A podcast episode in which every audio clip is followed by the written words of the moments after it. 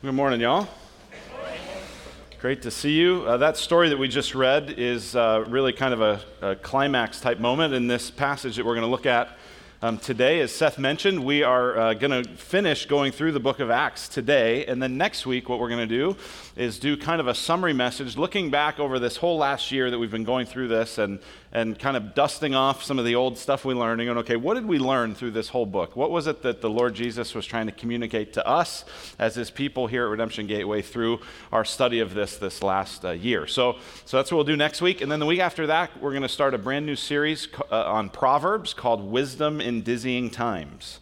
Wisdom in Dizzying Times. I don't know if you know that we're in dizzying times, um, but we want to look at the scriptures, and so that'll begin October fifteenth, and we'd love to have you join us for that. But for now, we're going to look at Acts chapter twenty-seven and twenty-eight, and this is something that's really important to know, especially when we come to the end of a book like this, is that the Bible, when it records history, it's not just recording kind of raw historical footage, right? So if you imagine that the, the biblical authors have kind of taken video of all the different events, uh, what the scriptures represent is not just kind of the raw footage of this happened and this happened and then this happened and this happened and this happened. That actually wouldn't be very fun to read. That would be kind of challenging, and the Bible's challenging enough to read. But what we actually have to realize is that when the biblical authors are writing particularly these historical narratives, they're not just presenting the raw camera footage, they're actually organizing it in such a way to, to have it be more like a, a T V show or a movie. It's, they're taking these things that actually happen and then arranging them in a way that communicates something. I was thinking about this just this week. We were watching, uh, I was watching Planet Earth two. Planet Earth two just came out on B B C America, and it's amazing. And I was thinking, how m- many hours of footage would they have to record to be able to catch all the things they catch? But they're able to catch all this footage and then present it in a way that says, like, look, this iguana is getting chased by all these snakes.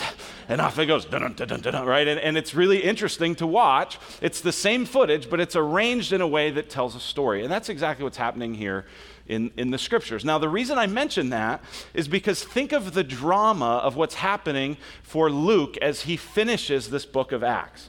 Now, we said at the very beginning, you may not recall this, but we said that Acts is actually part two of Luke's writings. The first writing was called the Gospel of Luke. That was part one, and he was telling all that Jesus did and, and all about Jesus and who he was and his life and his death and his resurrection. And then in Acts, he actually says at the beginning of the book that he's writing to share what Jesus continued to do.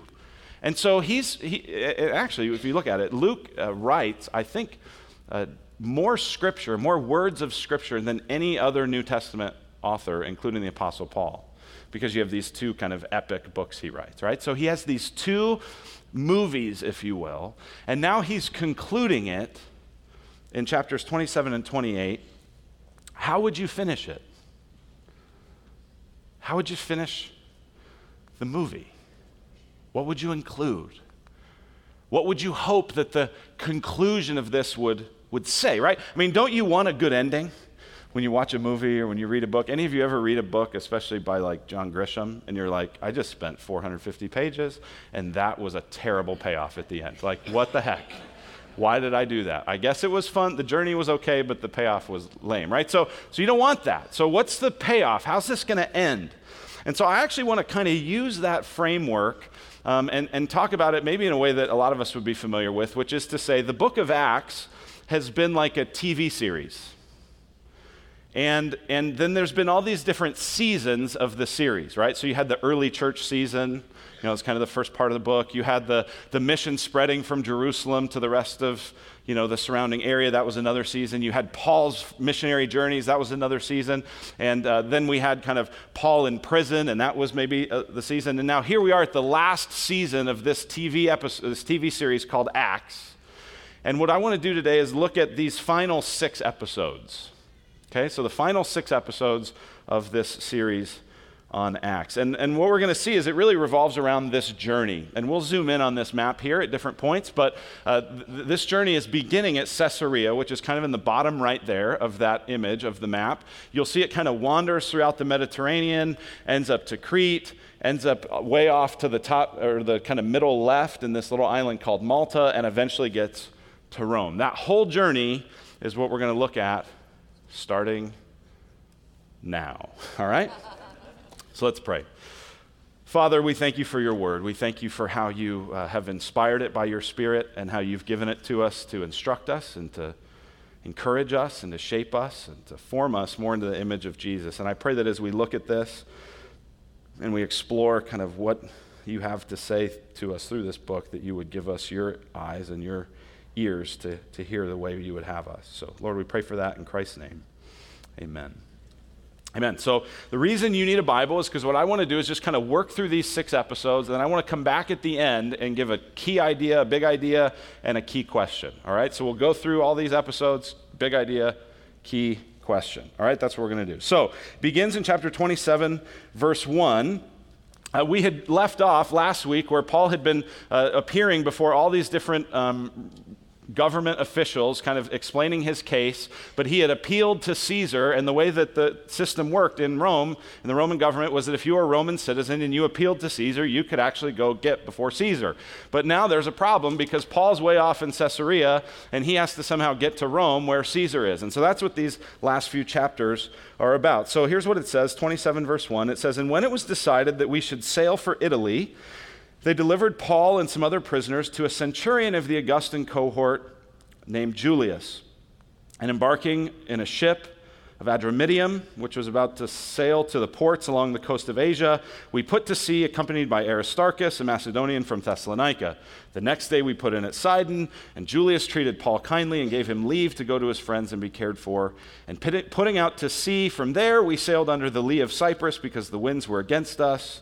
And when we had sailed across the open sea along the coast of Cilicia and Pamphylia, we came to Myra in Lycia." All right, you with it? Like that's that's a boring start to this T V series. But uh, here's here's kind of a map that helps you zoom in on this. So all of this is kind of dis- this this map is describing that whole thing, and there's a lot of a lot of that whole. You know, they went by Cyprus, under the lee, and there's all this nautical terminology and stuff that I'm not going to explain, and I don't really even know. Um, so we'll just keep going. So it says in uh, Lycia, it says, verse six, "There the centurion found a ship of Alexandria sailing for Italy and put us on board." Now, this verse actually helps us understand some of the context of what goes on with this. You didn't have these big uh, these big uh, passenger ships that would take people places, right? You didn't have, you know, a cruise liner or something like that. And so what would happen is you would have to kind of tag along with merchants that were sailing from different places. And so you have a centurion who's the Roman soldier guarding Paul and responsible for getting Paul to Rome. And then they're kind of hitchhiking onto these boats to try to meander their way and get their way to Rome. Now, another thing that's fascinating in verse six is just a slight little word there, but it's at the end. It says, "sailing for Italy and put us on board." What does that mean? That means Luke is it. Like, he's he's with it, right? And and so this is an amazing thing. You have this Roman soldier and the people that are with him, and then you have him allowing Paul to have a few companions. This just shows you the kind of reputation and even grace that was being given to Paul throughout this journey, that these associates of his are allowed to travel along with him.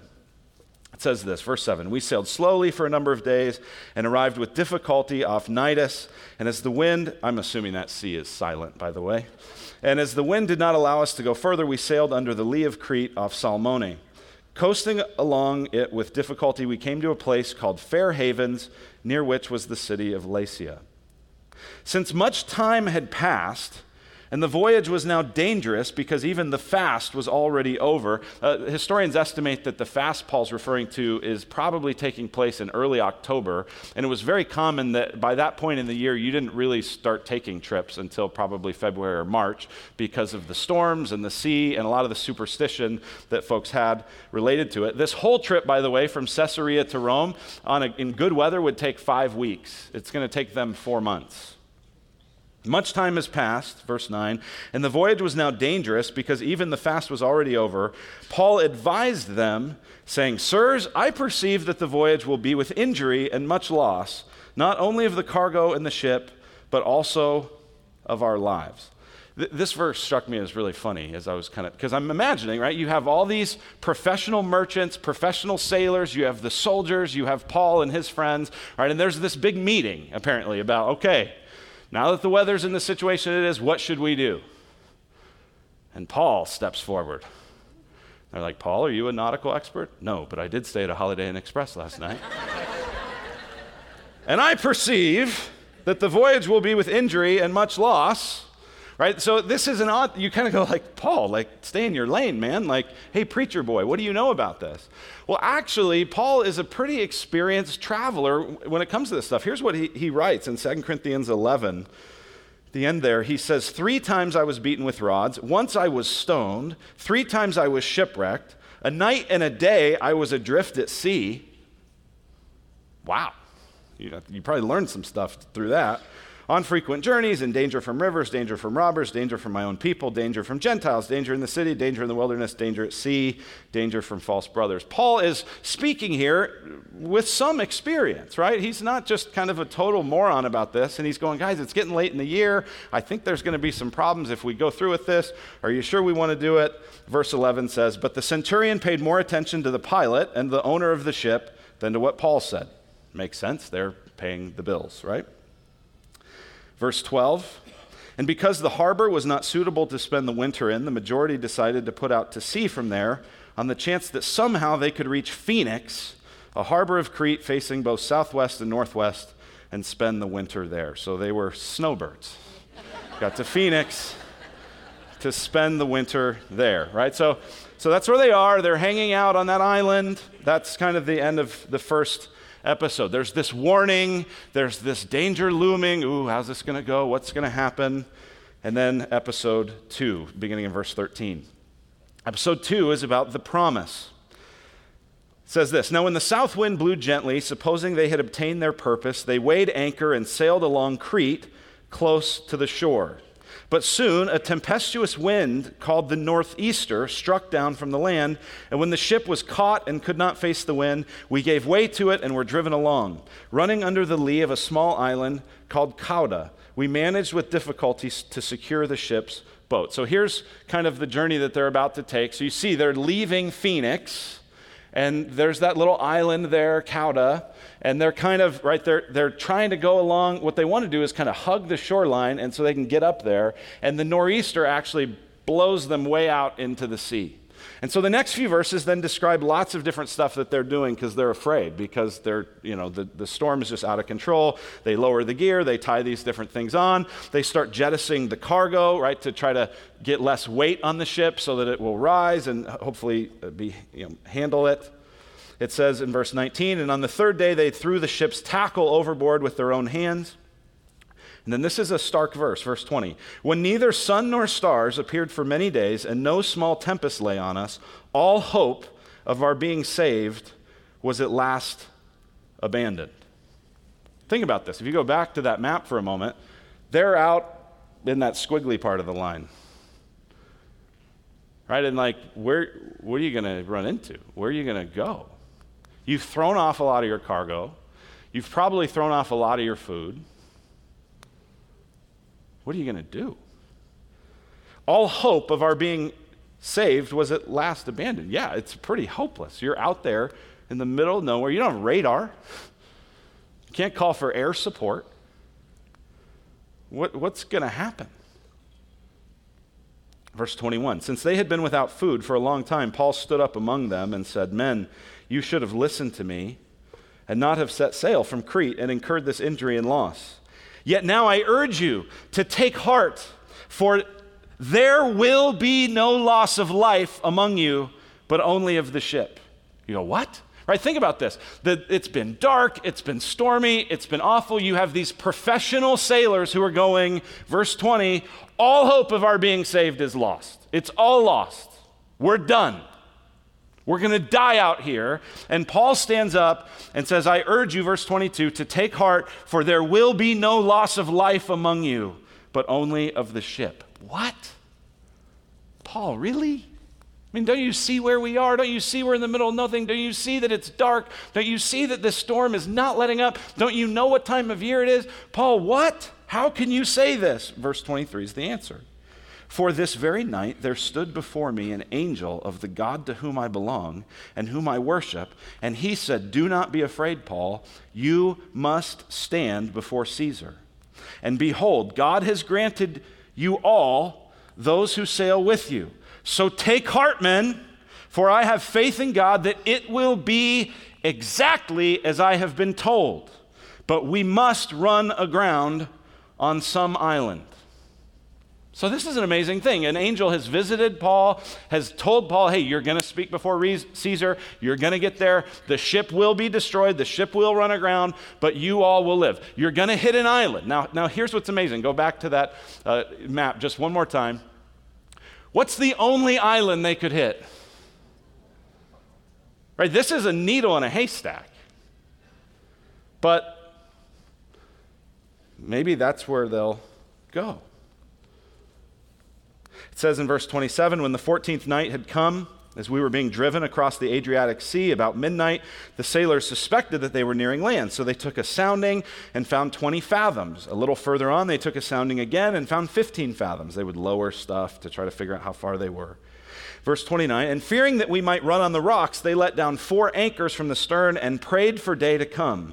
And as sailors were seeking to escape from the ship and had lowered the ship's boat into the sea under pretense of laying out anchors from the bow, the bow, so you get what happened? These sailors are like, uh, I see a life raft over there. Let's lower that.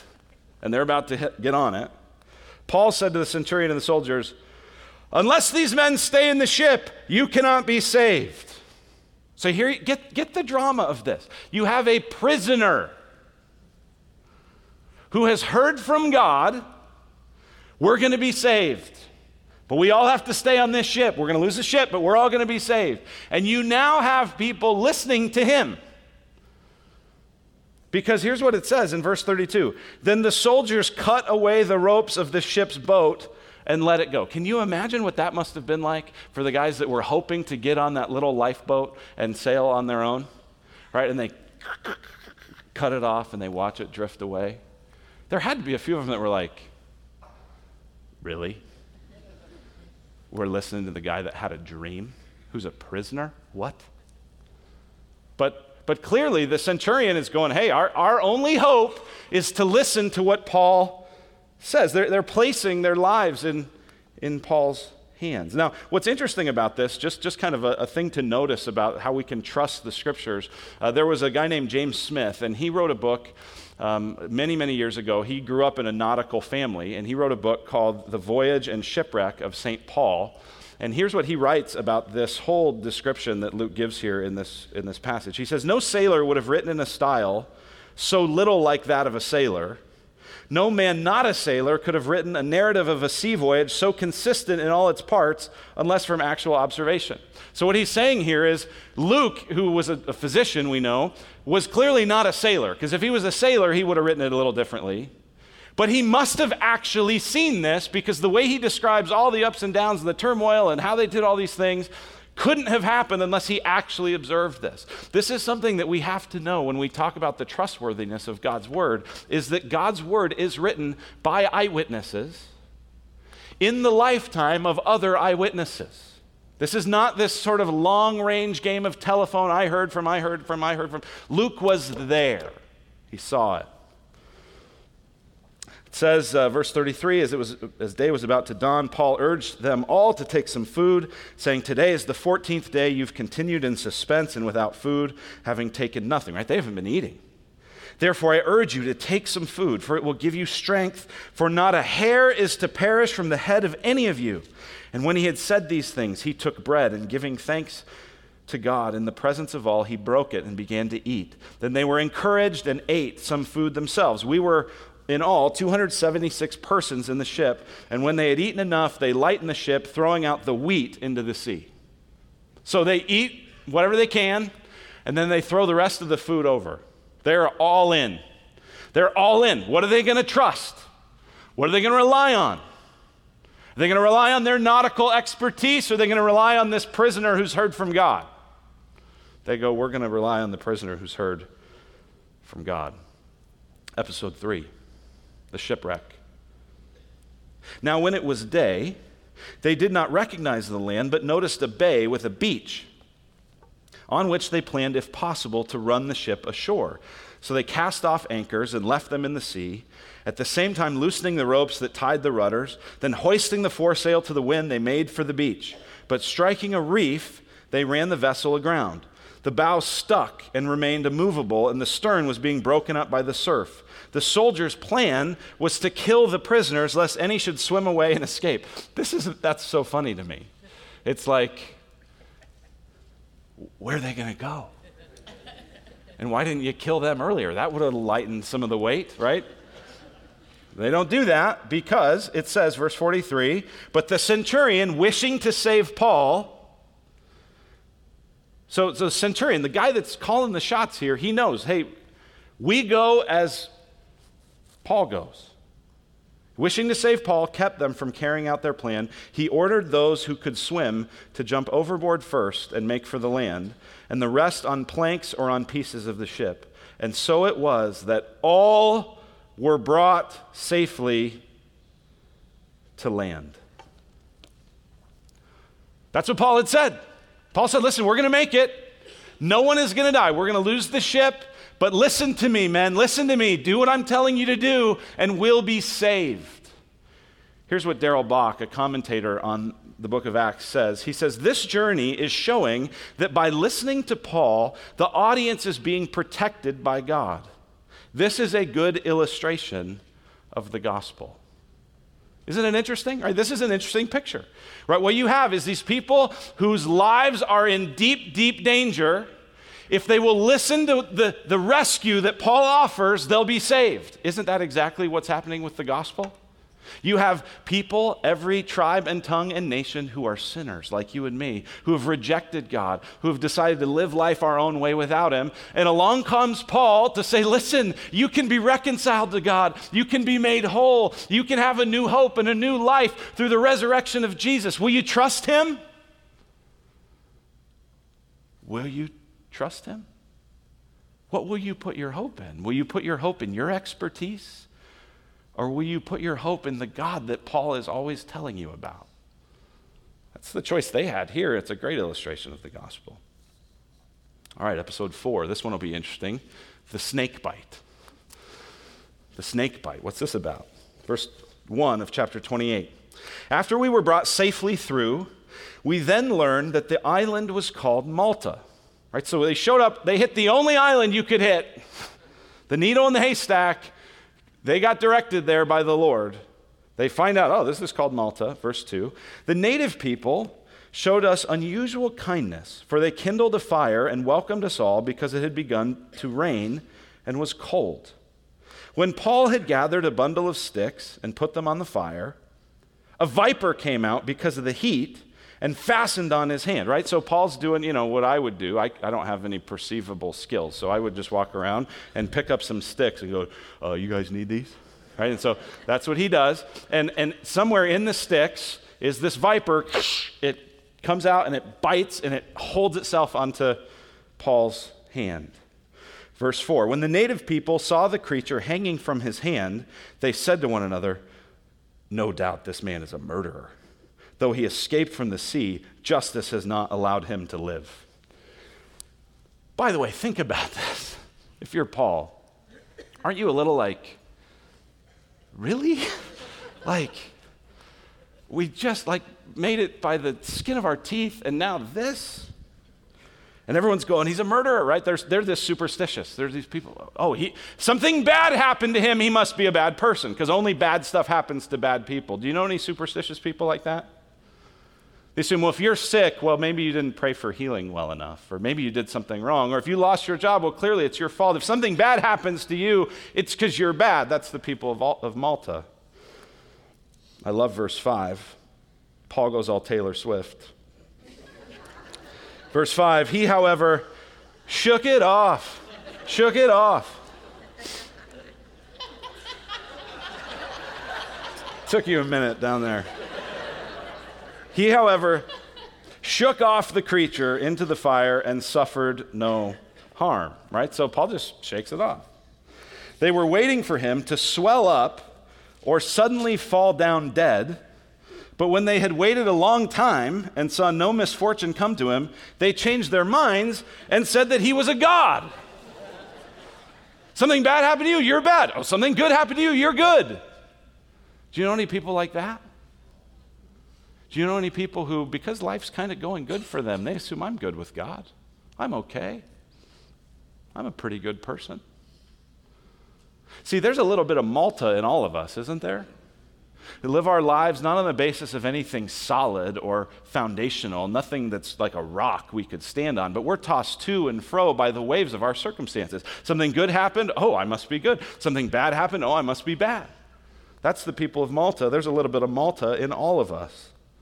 Verse seven, now, the neighbor, now in the neighborhood of that place were lands belonging to the chief man of the island named Publius, who received us and entertained us hospitably for three days. It happened that the father of Publius lay sick with fever and dysentery, and Paul visited him and prayed, putting his hands on him and healed him. And when this had taken place, the rest of the people on the island who had diseases also came and were cured. They also honored us greatly, and when we were about to sail, they put on board whatever we needed. Just a small little point here. It's interesting that, that Paul, like Jesus, when you read Jesus' ministry in the Gospel of Luke, Paul, just in the same way, he heals people with the power of God indiscriminately. There's no indication here that anybody believed. They may have. They, maybe they didn't. I don't. We don't know.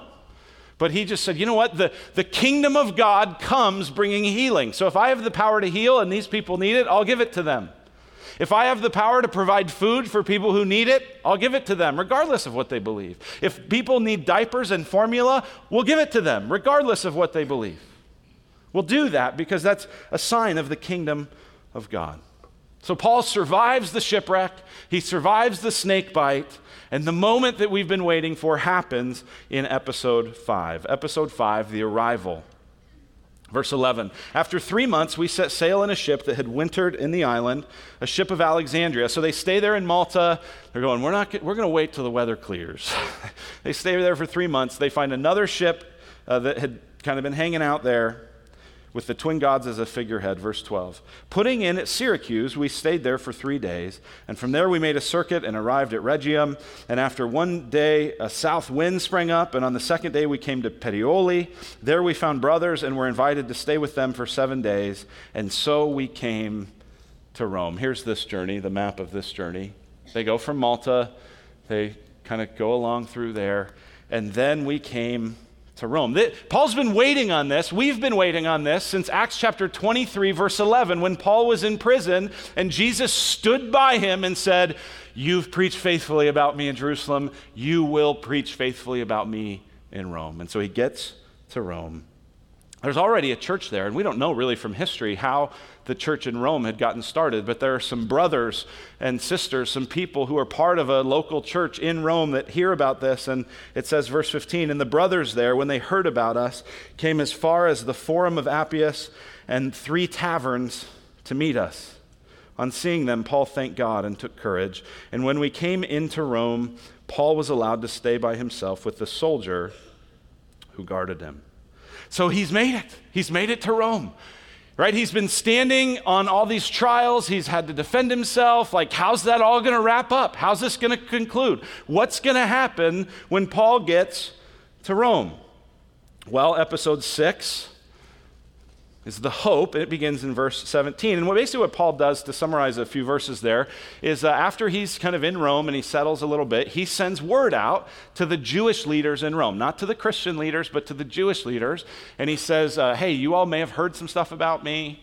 I don't know. Word travels through the Roman Empire. You might have heard some stuff, but I would like to meet with you and kind of clarify it and talk kind of about what I'm doing. Right, and so some people do that. They they say, hey, we haven't really heard much about you, but we'd like to hear, you know, about what you're doing, because we've heard about Christianity, and we know that a lot of people have bad stuff to say. Could you clarify it for us? And so here's what he says then in verse twenty-three. It says, when they had appointed a day for him, they came to him at his lodging in greater numbers, From morning till evening, he expounded to them, testifying to the kingdom of God and trying to convince them about Jesus, both from the law of Moses and from the prophets. Right, this is what Paul does all the time. He's expounding, he's convincing, he's persuading, he's saying, listen, the kingdom of God is at hand, the reign of God. God is reigning and ruling through Jesus. Will you put your trust in him? Will you put your hope in him? He's the one that the law and the prophets and all the scriptures that you've looked to and revered, he's the one it all pointed to. Trust him, believe him, follow him. It says in verse twenty-four, and some were convinced by what he said, but others disbelieved. How many times have we read a verse like that in Acts? Just over and over. That's what always happens. Some believe and some don't.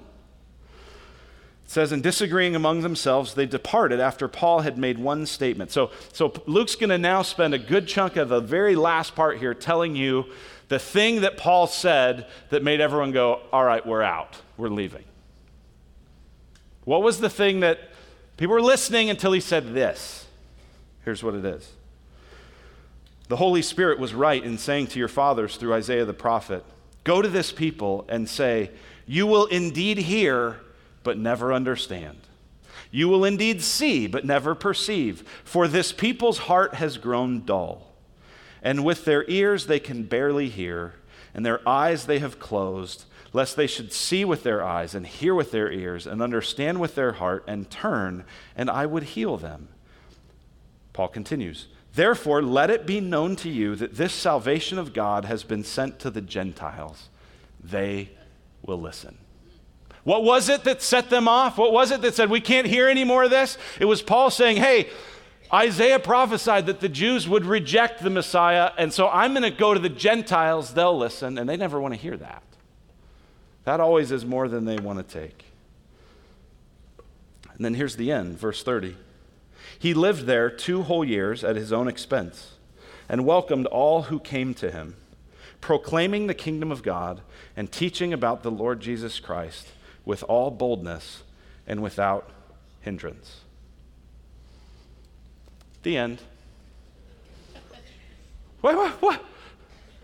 Luke, what happened? Did you run out of scroll? Wait, wait, wait. He had a trial. He was going to stand before Caesar. What, what happened?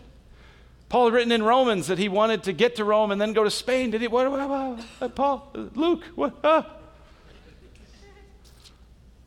A lot of people, a lot of scholars like to debate and discuss. It's a good question. Why did Luke end it here? Why did he end it this way? Some say, well, maybe he just had been working on this along the journey, and you know, this is where he left off, and it just he didn't know yet.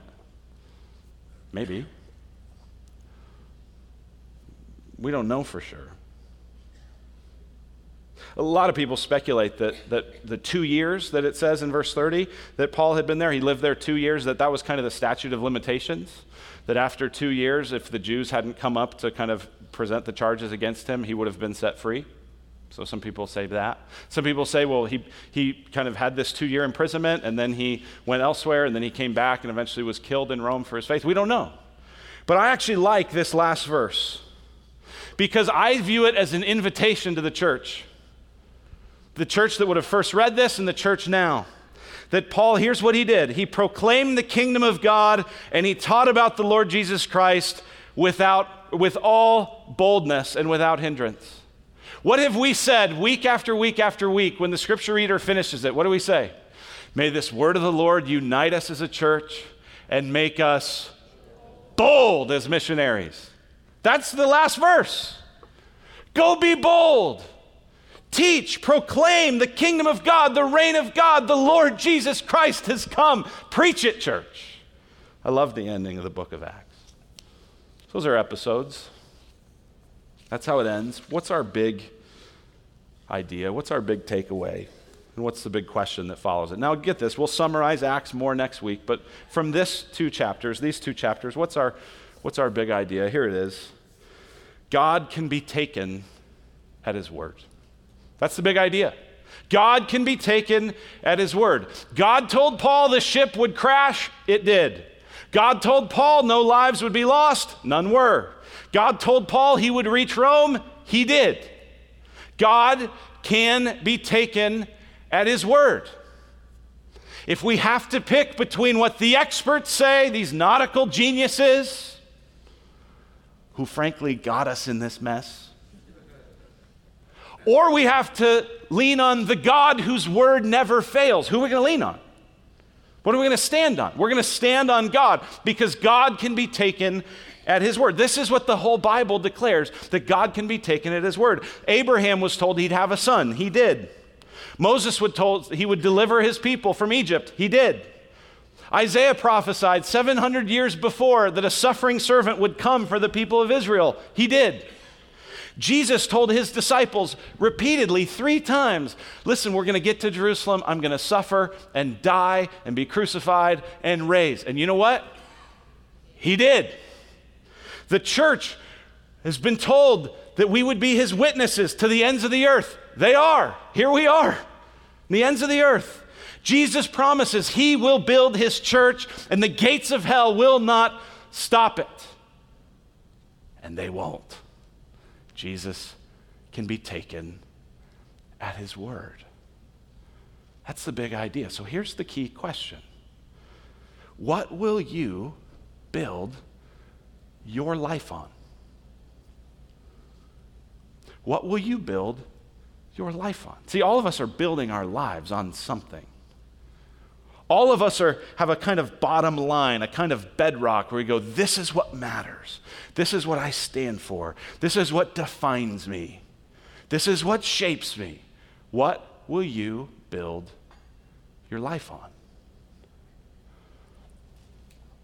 This is kind of the challenge that Jesus gave at the end of his famous Sermon on the Mount in Matthew chapter seven. It says this, "Everyone then who hears these words of mine and does them will be like a wise man who built his house on the rock. And the rain fell, and the floods came, and the winds blew and beat on that house, but it did not fall, because it had been founded on the rock." Listen, everyone who hears the words of Jesus, you're on a rock. But Jesus said this, "And everyone who hears these words of mine and does not do them will be like a foolish man who built his house on the sand.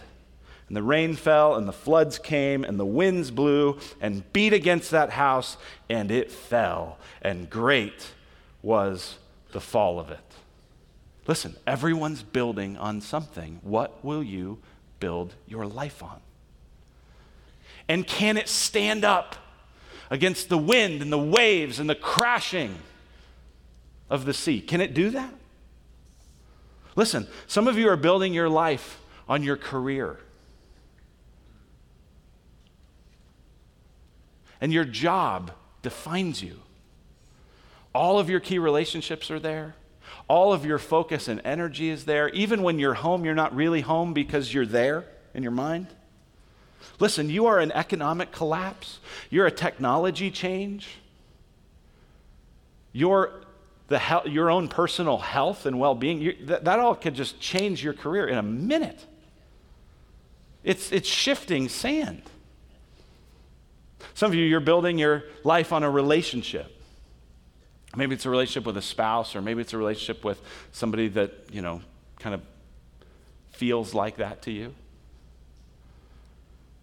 Look around. You sure you can build your life, stand on the rock of a relationship? I mean, divorce is everywhere. And what if you make it through that? Well, you know what's coming next? Death. You want to build your life on something that death can take away? What about kids? Build your life on your kids? They're moving away. Some of you are like, I know, hallelujah. But listen, not if you build your life on your kids, you don't feel that way. You're dreading it. Who am I? What's my identity? What's my life? What does this mean? Who am I without these kids? That's a, that's a bad place to build your hope.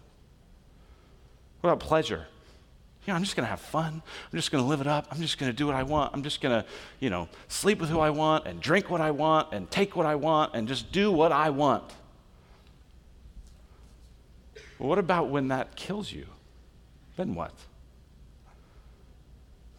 Some of you go, it's, I'm going to build it on politics and the government. Seriously? I'm not even going to talk about that. You you must be kidding, right? Listen, don't you want a hope that suffering and death can't destroy? Isn't that what you want? So why would you build your life on a career or a marriage or a family or, or the government or politics or some perfect ideal that you have? Don't do that. Suffering is coming, and it'll destroy that. Death is coming. It'll destroy that. Build your hope on the rock of Jesus and his word, because nothing can take that away. Suffering and death don't take it away. They actually accelerate your experience of it. Build your life on that. That's why Isaiah says this in chapter forty. The grass withers, the flower fades when the breath of the Lord blows on it. Surely the people are grass. The grass withers, the flower fades, but the word of our God will stand forever. God can be taken at his word. Build your life on that. Let's pray. Father in heaven, thank you for your word. Thank you for people like Luke who took incredible pains to write it down and to preserve it and to thoughtfully organize it so it would shape us and, and grow us. And we pray that you would do that, Lord. God, thank you that we can take you at your word, that you demonstrated that to us through the cross and resurrection of Jesus. We pray in his name. Amen.